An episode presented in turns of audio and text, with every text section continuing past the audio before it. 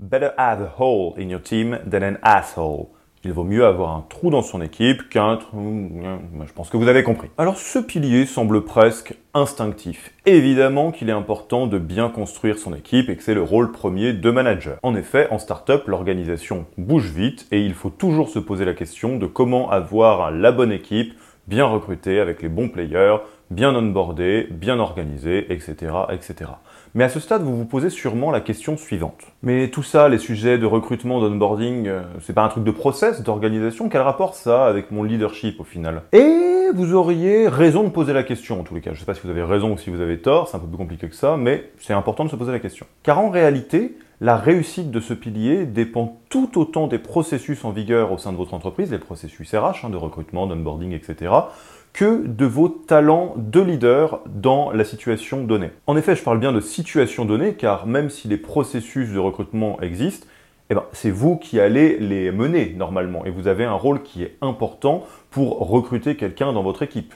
Pareil pour l'onboarding. Évidemment qu'il y a souvent des processus qui existent pour accueillir un nouvel arrivant, mais vous allez jouer un rôle pour l'accueillir au sein de votre équipe. Donc on est bien toujours sur cette logique d'une partie qui est portée par le processus, les processus RH, donc de recrutement, d'onboarding, etc., et une partie qui est portée par vous en tant que team leader, manager. Et vous vous en doutez, tout au long de cette vidéo et de ce module, on va mettre l'accent prioritairement sur la partie qui vous concerne, la partie de votre posture, votre rôle, les choix, les décisions que vous allez prendre au sein de ces différents processus. Du coup, comment bien construire votre équipe dans un cadre qui est déjà préexistant et qui est fait de process? Comment bien endosser votre nouvelle casquette, la casquette d'architecte? La formule est très simple. Pour bien porter votre casquette d'architecte, vous devez bien recruter, bien onboarder et ne pas surcharger les membres de votre équipe. Comme d'habitude, dans cette vidéo, nous allons nous attacher à bien expliciter ce qui est attendu de vous relativement à chaque élément de cette formule pour que vous puissiez construire votre propre casquette d'architecte. Mais n'oubliez pas de faire un tour dans les autres vidéos, les vidéos outils pour passer directement à la pratique, les vidéos Your Own Leadership pour essayer de faire le lien entre ce qui est attendu de vous pour avoir votre casquette d'architecte et vos talents, et surtout la vidéo To Do pour rentrer directement dans la partie exercice. Sans plus attendre, commençons par le commencement. Comment bien recruter Bien recruter. On vous le disait, votre rôle au sein d'un processus de recrutement n'est pas tout à fait du côté du processus, mais bien de votre posture et de vos choix. Évidemment, vous allez avoir un poids qui est très très important dans la décision que représente le recrutement d'une nouvelle personne dans votre équipe et vous allez véhiculer beaucoup de choses pendant les entretiens de recrutement. Donc il y a deux sujets. Il y a le sujet du poids que vous avez en tant que team leader et de manager et ce que vous représentez quelque part relativement à l'entreprise dans les entretiens de recrutement. Avant de démarrer, si vous avez l'impression que votre processus de recrutement est perfectible, voire que vous n'avez pas vraiment encore de processus de recrutement euh, qui sont en place, alors déjà, si vous avez juste cette impression, faites un tour du côté de vos RH ou du côté des fondateurs de l'entreprise pour vérifier que c'est bien le cas. Et si c'est bien le cas, n'hésitez pas à mettre sur pause la vidéo à l'heure actuelle et d'aller directement dans la vidéo outils relative à la méthode Who, qui est vraiment euh, quelque part presque un bonus parce que ça vous présente la meilleure méthode de recrutement qui existe à l'heure actuelle. Euh, et si vous n'avez pas encore de processus ou que vous avez un processus perfectible, on vous conseille de l'appliquer pour l'instant stricto sensu afin de pouvoir bien consolider le processus de recrutement. En effet, ce n'est pas le job de cette formation que de vous former sur des processus, mais on s'est dit que c'était important de vous les présenter dans tous les cas. Également, pour celles et ceux qui souhaitent aller plus loin et approfondir cette notion d'interaction entre la partie process et la partie posture et rôle du leader dans la construction d'équipe, je vous invite à lire l'excellent Dream Team de Ludovic Giraudon, qui vient du réseau Entreprendre. Euh, évidemment, c'est un livre que vous trouverez dans la description, en tout cas vous trouverez le lien pour vous procurer ce livre dans la description, dans la partie ressources. Est dit, quelles sont vos responsabilités dans le cadre d'un process de recrutement? On commence dès maintenant. Être garant du culture fit. Vous le savez sûrement déjà, mais il est crucial de faire très très attention à l'impact que peut avoir chaque recrutement sur la culture de l'entreprise. Et soyons clairs, plus votre entreprise est petite, moins il y a de personnes dans l'entreprise, plus ce point est extrêmement important. En effet, recruter un talent ayant une culture et des valeurs qui sont très éloignées de votre entreprise, voire orthogonales, hein, vraiment, euh, qui sont euh, au plus éloigné possible, c'est vraiment une bombe à retardement pour la construction de votre équipe. Et à l'autre bout du spectre, un candidat ayant un excellent euh, culture fit, donc qui se sent très bien dans votre culture, ou en tout cas qui saura s'adapter à votre culture, va avoir une courbe d'apprentissage bien meilleure et va être une bien meilleure recrue pour votre équipe, en plus du fait que ça sera beaucoup plus agréable de travailler avec cette personne. Alors, un processus bien ficelé devrait donner une importance capitale au culture fit, donc s'assurer qu'il y a euh, un bon fit culturel entre le candidat qui arrive et votre entreprise. Ceci étant, vous avez aussi un rôle à jouer là-dedans. Vous serez donc mécaniquement le premier garant de l'adéquation entre les valeurs de l'entreprise et les valeurs du nouveau candidat. Pour autant, être responsable, ça ne veut pas forcément dire faire tout tout seul. Et quand je dis ne pas tout faire tout seul, je parle bien évidemment du processus de recrutement dans son ensemble.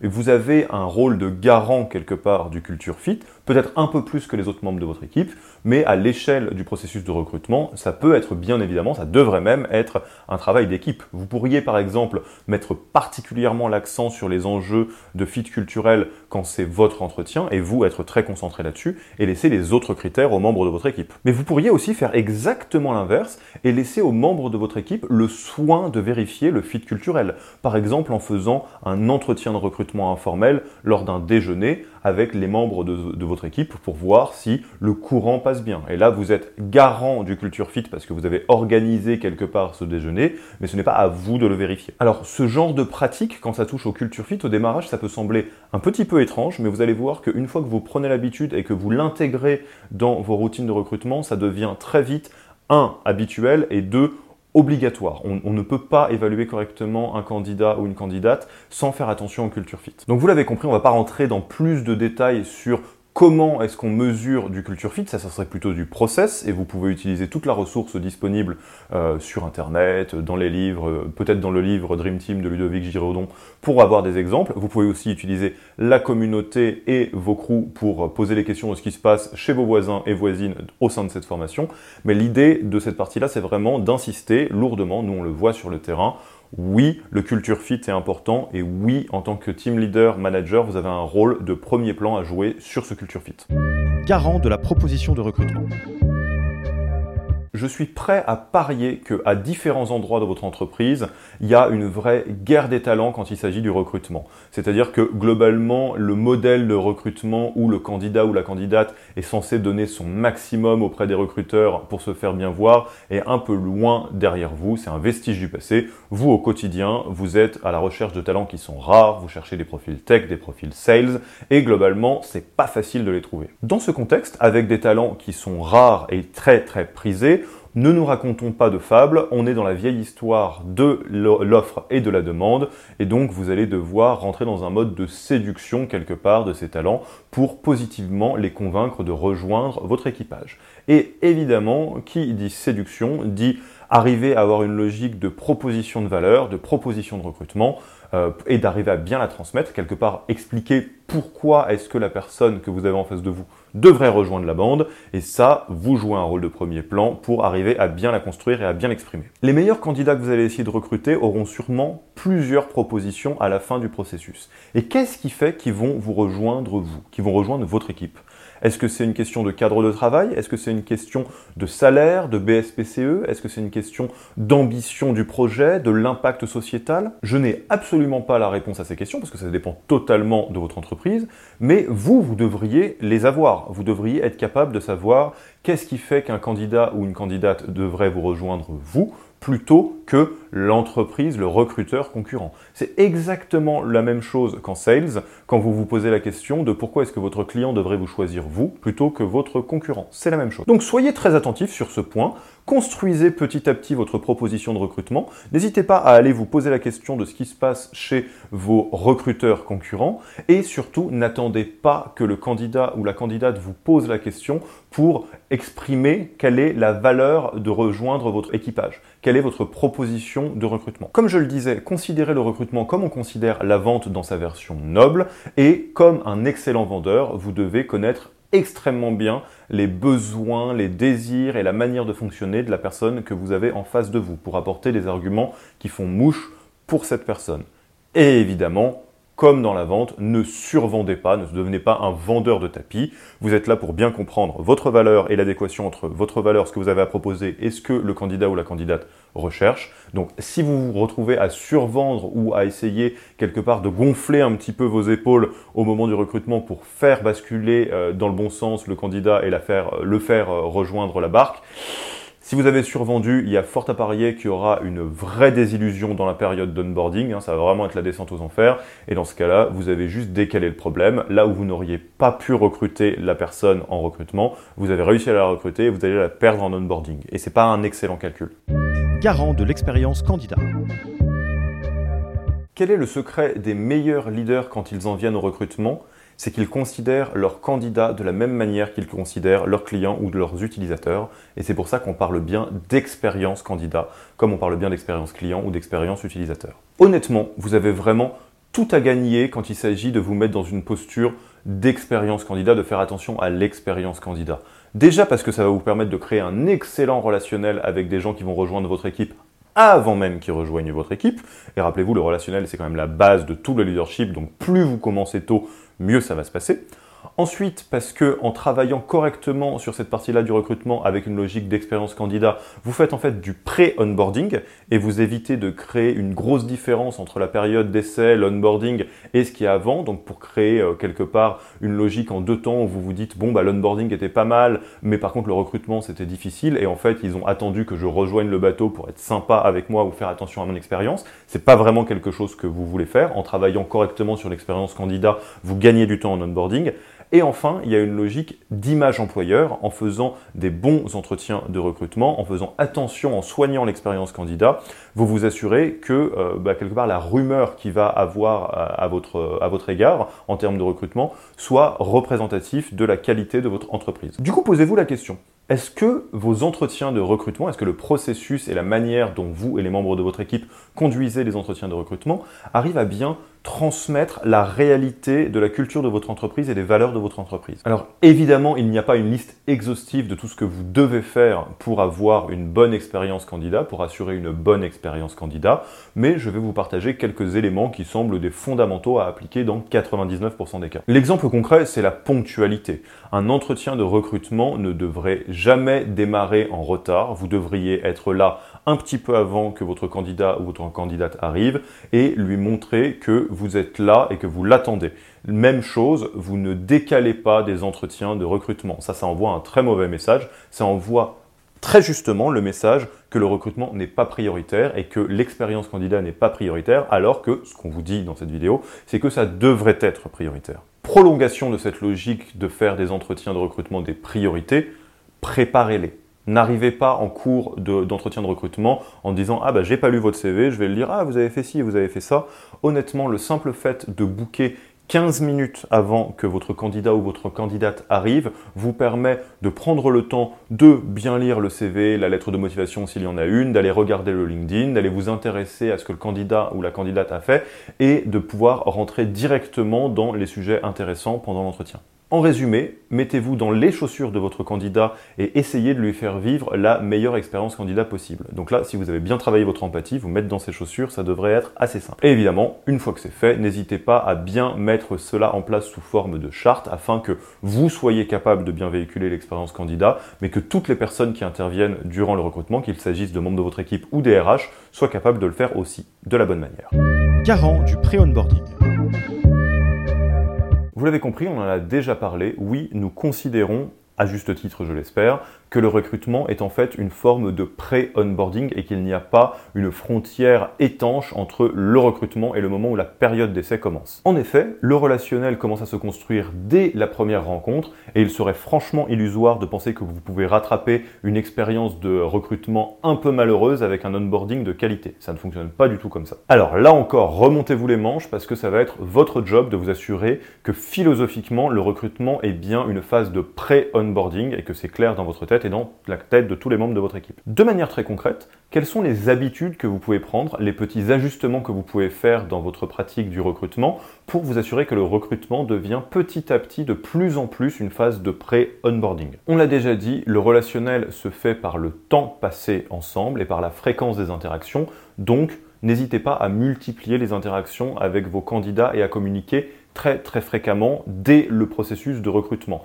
Ne rentrez pas dans le cliché de l'employeur qui met des plombes à donner une réponse, donc déjà donner des réponses très rapidement et n'hésitez pas à interagir avec la personne pour poser des questions, pour approfondir un point, sans devenir trop invasif hein, évidemment, mais c'est une manière de commencer à créer du relationnel. Au-delà du relationnel, tout ce que vous pouvez faire pour rendre l'expérience candidat la plus confortable possible pour le candidat ou la candidate va être très utile dans une logique de pré-onboarding et pour vous assurer que votre nouvelle recrue ne sera pas tendue au moment d'arriver. Aussi, faites attention à avoir un processus de recrutement qui est le plus clair possible dans votre tête, afin que vous puissiez le partager au candidat et à la candidate étape par étape. Un candidat devrait systématiquement avoir en tête à quel entretien il est et combien d'entretiens il reste, combien de temps dure chaque entretien, combien de temps il doit attendre pour avoir une réponse, etc., etc. Et au sujet de la visibilité, rien ne vous empêche de démontrer que en fait le processus de recrutement et d'onboarding sont un seul et même fil que vous allez suivre, hein. c'est le, le fil du relationnel que vous êtes en train de créer avec le candidat ou la candidate,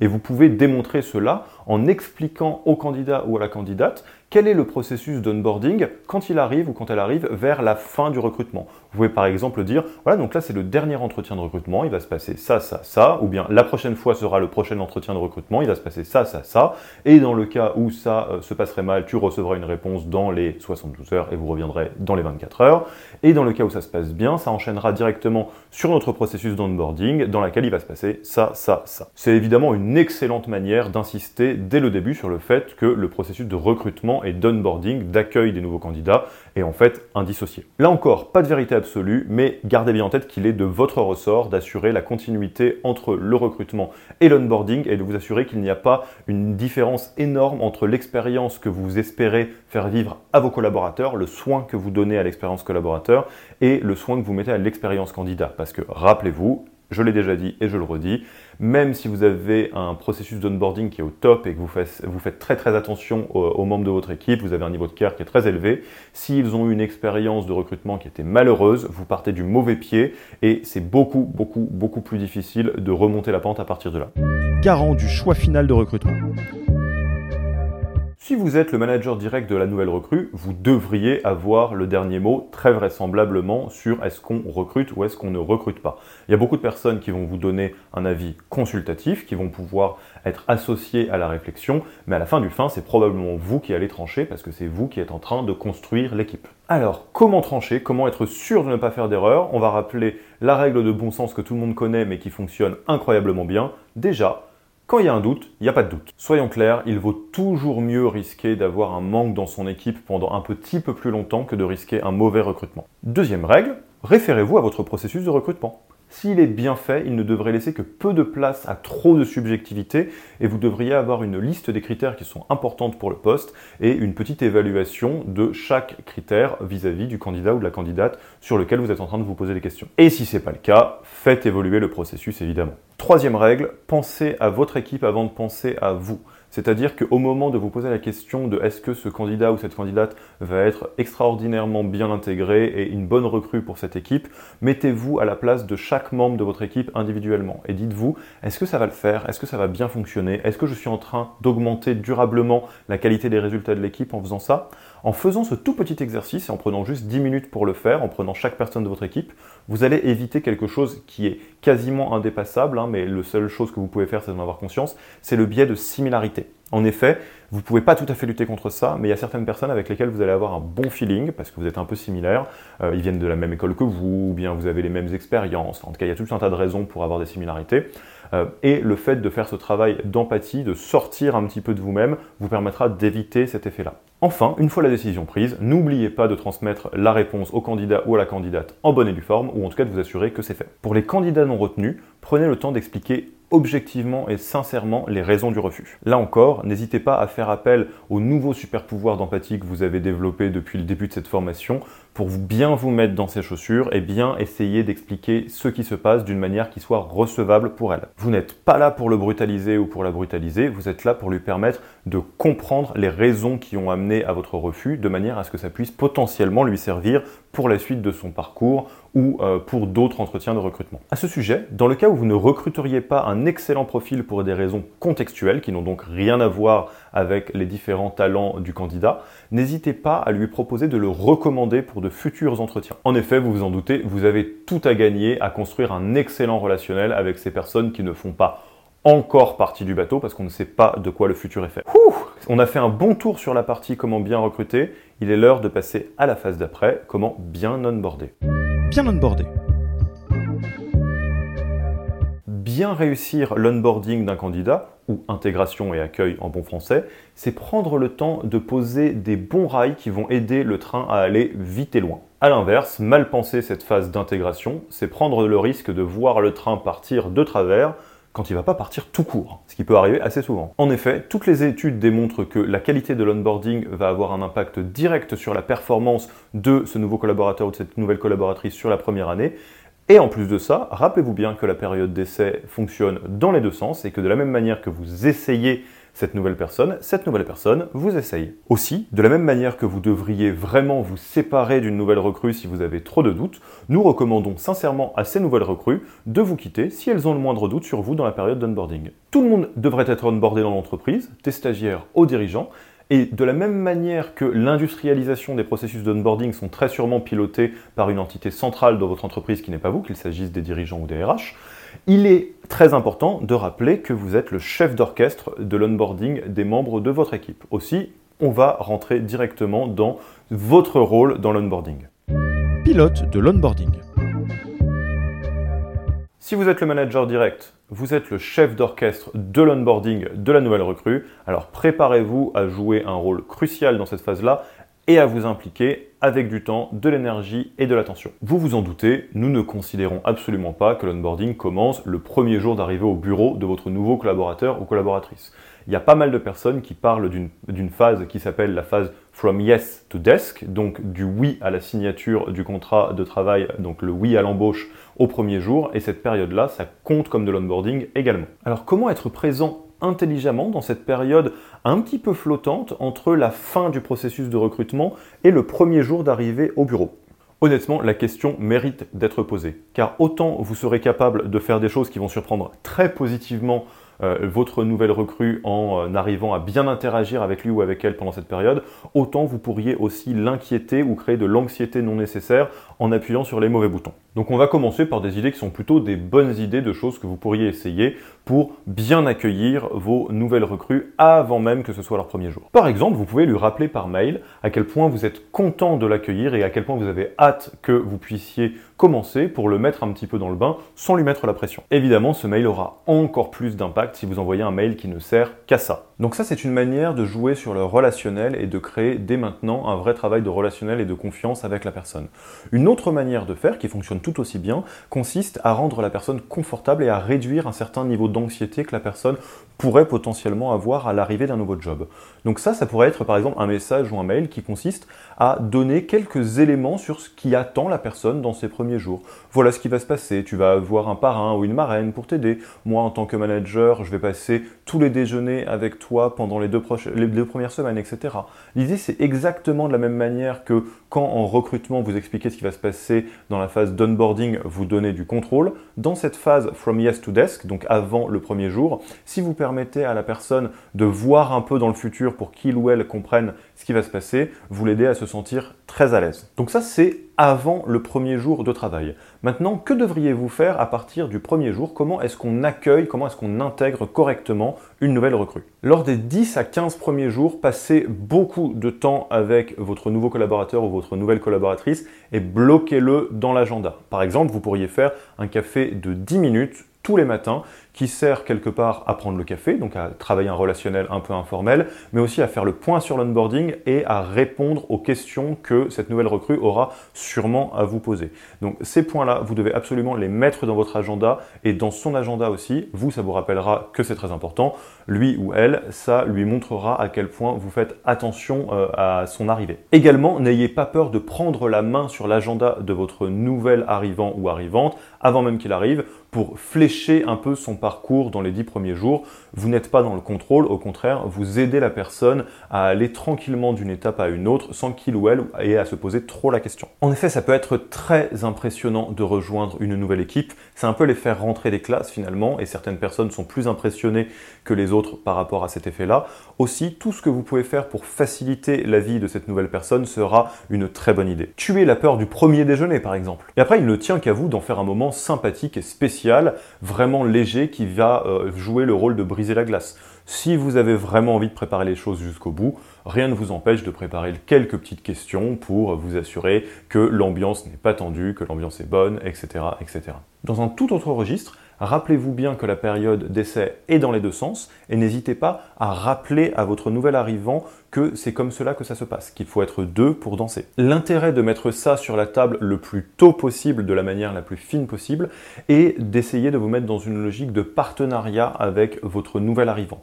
Le but du jeu, c'est quelque part de lui dire on est là pour faire en sorte qu'il y ait le meilleur fit, mais sans forcer les choses. Aussi, s'il y a quelque chose qui te semble problématique ou qui nous semble problématique, il faut qu'on en parle le plus vite possible pour voir à quel point on trouve des solutions ou à quel point en fait il y a juste un petit désalignement qui fait qu'on ne devrait pas continuer dans cette voie-là. Évidemment, ce n'est pas très simple de parler de cette logique de rompre la période d'essai, que ce soit dans un sens ou dans l'autre, sans rentrer dans quelque chose d'anxiogène. Aussi, vous ne devriez pas démarrer tous vos cafés là-dessus, mais le but du jeu, c'est de mettre ça sur la table rapidement, de manière juste très neutre et très objective, afin que vous puissiez remonter les problèmes le plus rapidement possible. Enfin, si pour une raison X ou Y, vous ne pouvez pas onboarder personnellement votre nouvel arrivant, n'hésitez pas à assigner cette tâche à quelqu'un de votre équipe qui deviendra donc le parrain ou la marraine de ce nouvel arrivant et qui devra jouer le rôle que j'ai décrit juste avant sous votre responsabilité quelque part. Attention, pour autant, je parle bien de déléguer une partie des pratiques d'onboarding que j'ai décrit juste avant. Vous ne pouvez déléguer ni la responsabilité, donc c'est votre job de vous assurer que le process d'onboarding se passe bien avec le parrain ou la marraine de la personne qui est onboardée. Et en tant que manager direct, vous devrez de toute façon passer du temps de qualité avec chaque nouveau membre de votre équipe. Donc ça, bloquez-le dans le calendrier, vous allez devoir le faire et c'est même du temps qui sera très bien investi. Faites-moi confiance la checklist de l'onboarding. Même si nous n'allons pas remettre en question le processus d'onboarding qui existe au sein de votre entreprise, voici tout de même une petite checklist de tout ce qu'il faut bien vérifier avant l'onboarding d'un nouvel arrivant. Déjà, envoyez-lui son contrat le plus tôt possible pour régler les éventuelles dernières discussions et montrer votre implication. Également, demandez les informations administratives le plus en avance de phase possible pour garder le temps d'onboarding dédié à l'onboarding et non pas à l'administratif. Une excellente pratique consiste à envoyer un welcome kit ou un kit de bienvenue à la nouvelle recrue donc ça peut être dans la période de pré-onboarding ou au moment de l'onboarding. L'idée d'un welcome kit, c'est d'avoir un petit kit qui apporte les réponses à toutes les questions qu'une personne peut se poser au moment de rejoindre un nouveau job. Quelques exemples de ce que vous devriez mettre dans votre Welcome Kit. Un document présentant la mission, la raison d'être, la vision et les valeurs de l'entreprise, accompagné pourquoi pas d'un petit historique. Un document présentant les modes de fonctionnement interne que la personne va devoir apprendre à connaître et tout rituel récurrent que la personne devrait connaître le plus rapidement possible. Votre politique sur les horaires, les congés ainsi que le dress code. Les questions que se pose un nouvel arrivant sont très simples pour commencer. C'est quand est-ce que j'arrive Quand est-ce que je pars? Parce que si je réponds mal à ces questions, je vais avoir l'impression de quelqu'un soit qui tire au flanc, soit qui en fait trop. Comment je m'habille pour pas être overdressed ou underdressed? Et les congés, j'ai le droit d'en prendre, j'ai pas le droit d'en prendre. Enfin bref, toutes ces questions-là, vous devriez avoir un petit document qui en apporte des réponses. Si vous avez la possibilité de créer un petit glossaire sur du jargon que vous utilisez ou des private jokes qui existent, pourquoi pas, ça peut toujours être le bienvenu. Enfin, pourquoi pas un livre ou un film qu'il serait bon de lire ou de voir afin de se mettre dans le bain, sachant que vous devez bien préciser que c'est optionnel, évidemment. Vous l'avez compris, dans ce Welcome Kit, il faut les réponses à toutes les questions que la personne peut se poser avant même qu'il ou elle ne se les pose. Pensez également à envoyer un mail à tous les membres de l'équipe pour rappeler à tout le monde l'arrivée de cette nouvelle personne. Au final, même si ça peut vous sembler un tout petit peu étrange, le mieux est toujours d'avoir une feuille de route pour chaque onboarding, pour chaque collaborateur, de manière très concrète, c'est-à-dire d'organiser dans le temps les actions que vous devez faire depuis la fin du recrutement jusqu'à la fin de l'onboarding, qui peut durer, euh, on va dire, de un mois à trois mois. Ça dépend un petit peu des profils, mais on peut considérer que pendant les trois premiers mois, on est en phase d'onboarding. Donc si vous arrivez à lister toutes les actions que je viens de vous donner pour les mettre dans une roadmap qui vous permet de savoir étape par étape ce que vous devez faire, ce que vous devez faire avec la personne, ce que vous devez faire vis-à-vis des membres de l'équipe pour qu'elle puisse bien intégrer la personne, etc., etc., vous vous assurez un niveau de réussite d'onboarding qui est beaucoup plus élevé. Enfin, à chaque étape, n'oubliez jamais d'exprimer clairement à votre nouvelle recrue ce qui est attendu précisément. Il n'y a rien de pire que de ne pas savoir sur quoi on va être jugé dans les premières semaines ou les premiers mois d'un nouveau job. Alors, cassez un peu cette peur-là, apportez la réponse avant même qu'on vous pose la question. Dites, bah tiens, ce que j'attends de toi dans les premières semaines, c'est X, Y, Z. Ce que j'attends de toi dans les premiers mois, c'est X, Y, Z. En effet, c'est toujours beaucoup plus facile d'atteindre ses objectifs quand on sait quels sont ses objectifs. Les dernières touches d'un bon onboarding. Au-delà de la partie process et roadmap, un bon onboarding passe essentiellement par la construction d'un excellent relationnel et donc d'une dynamique sociale et collaborative. Vous devez aider votre nouvel arrivant à rencontrer le maximum de personnes avec lesquelles il sera amené à travailler dans le futur. À vous de voir jusqu'où vous comptez pousser l'exercice dans les rencontres que ce nouvel arrivant va faire avec des personnes qui vont être des nouveaux collègues ou peut-être des partenaires qui sont dans une équipe un peu plus lointaine. Ça peut aller d'un simple entretien à de véritables mises en situation terrain, presque des vies ma vie. Par exemple, si la dimension de la vente ou du support client est essentiel au niveau de l'entreprise, pas forcément au niveau de votre équipe, c'est pas inintéressant de faire en sorte que la personne de votre équipe passe du temps avec les personnes dont c'est le métier sur le terrain. Ce que ça veut dire, c'est que même si vous êtes par exemple responsable d'une équipe tech, rien ne vous empêche de créer une demi-journée de vie ma vie où euh, la personne va être encadrée par euh, des responsables commerciaux ou des responsables euh, de customer success, donc de support client, pour gérer des tickets, faire du cold calling, etc. Bref, être dans une vraie logique d'immersion. Et aussi étonnant que ça puisse paraître, le fait de faire ça dès l'onboarding, ça va vous permettre d'économiser énormément de problèmes qui pourraient arriver dans le futur. En effet, le fait d'aider les membres de votre équipe à être en empathie avec les personnes avec lesquelles ils vont travailler au quotidien va vous aider à faire en sorte qu'il y ait un travail collaboratif, une vraie logique de collaboration entre les équipes. Et soyons clairs, hein, même si c'est un peu exotique, au niveau de l'immersion, c'est difficile d'en faire trop tout ce que vous pouvez faire dans la période d'onboarding pour aider la, nouvelle recrue à y voir très clair sur l'intégralité de ce que représente l'entreprise et du temps bien investi. Vous devriez investir ce temps le plus vite possible et si vous devez choisir entre du temps de prod ou du temps qui va permettre d'élargir un petit peu la cage thoracique de votre nouvelle recrue, vous devriez choisir la deuxième option. Dans la série Petites attentions, grand impact, vous devriez envoyer un mail la veille de l'arrivée de votre collaborateur pour le préparer à la rentrée des classes. Dans ce mail volontairement très léger, vous pouvez lui préciser le dress code, pour ne pas qu'il se pose la question, à quelle heure il est censé arriver, à quelle heure il est censé partir, s'il est censé amener son déjeuner ou non, s'il est censé amener du matériel ou non, et même en petit clin d'œil, vous pouvez même pousser le bouchon jusqu'à parler de la série, du film ou du sujet dont tout le monde parle en ce moment au déjeuner pour ne pas qu'il se sente dépassé. Évidemment, vous n'êtes pas obligé d'aller si loin, mais vous voyez l'idée. Ça peut être très anxiogène de rejoindre un nouveau job et tout ce que vous pouvez faire pour réduire cette anxiété sera vu très positivement. Et une charmante attention comme un petit mail qui aide la personne à bien s'intégrer dès le début ne passera absolument pas inaperçu. Ce qui est dans cette lignée pour un premier jour, comme par exemple un petit cookie sur le bureau, un petit message dans lequel chaque membre de l'équipe aura écrit à quel point il est content de vous voir arriver. Toutes ces choses-là sont des excellentes idées. Au final, la meilleure manière de réussir ce premier jour, c'est de vous demander ce que va se dire la personne en rentrant chez elle le soir. Est-ce qu'elle va plutôt se dire Waouh, c'était incroyable, elle va en parler à son conjoint, à son conjointe, ou plutôt Tu sais, je me demande si j'ai fait une bêtise. Alors, vous l'avez bien compris, c'est votre job de créer les conditions de la lune de miel. Ne pas surcharger.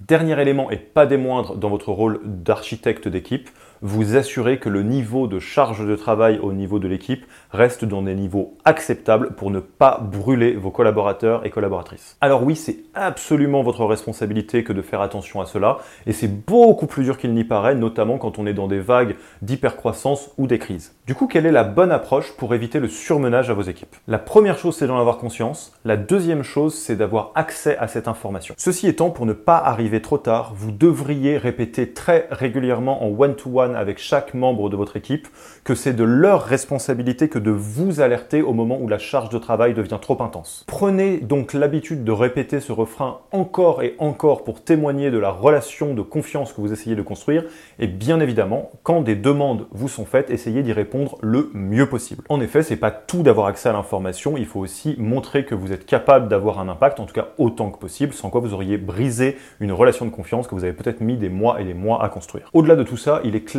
qu'il n'est pas toujours simple de jongler entre les exigences du métier et du quotidien et le niveau de charge de ces équipes.